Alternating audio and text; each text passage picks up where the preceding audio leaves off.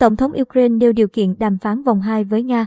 Tổng thống Volodymyr Zelensky cho biết Nga phải ngừng ném bom các thành phố Ukraine trước khi các cuộc đàm phán tiếp theo bắt đầu, đặt ra các điều kiện cho các cuộc đàm phán sâu hơn với Nga. Trả lời phỏng vấn Reuters và CNN, Tổng thống Volodymyr Zelensky cho biết, ít nhất cần phải ngừng ném bom người dân, ngừng ném bom và sau đó ngồi xuống bàn đàm phán.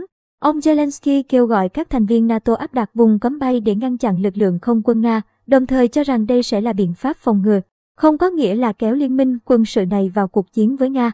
Tổng thống Zelensky cũng cho biết, Ukraine sẽ yêu cầu các đảm bảo an ninh ràng buộc về mặt pháp lý nếu NATO đóng cửa trước triển vọng trở thành thành viên của Kiev. Ông Zelensky nói, các đối tác của chúng tôi, nếu họ chưa sẵn sàng đưa Ukraine vào NATO vì Nga không muốn Kiev gia nhập, nên đưa ra các đảm bảo an ninh chung cho Ukraine. Điều này có nghĩa là chúng tôi có toàn vẹn lãnh thổ, biên giới được bảo vệ. Chúng tôi có quan hệ đặc biệt với tất cả các nước láng giềng, hoàn toàn an toàn và điều này là hợp pháp, ông Zelensky cho biết thêm. Chiến sự tại Ukraine tiếp tục leo thang sau khi hòa đàm giữa Moscow và Kiev không có đột phá. Phái đoàn của Nga và Ukraine đã kết thúc buổi đàm phán đầu tiên vào hôm ngày 28 tháng 2.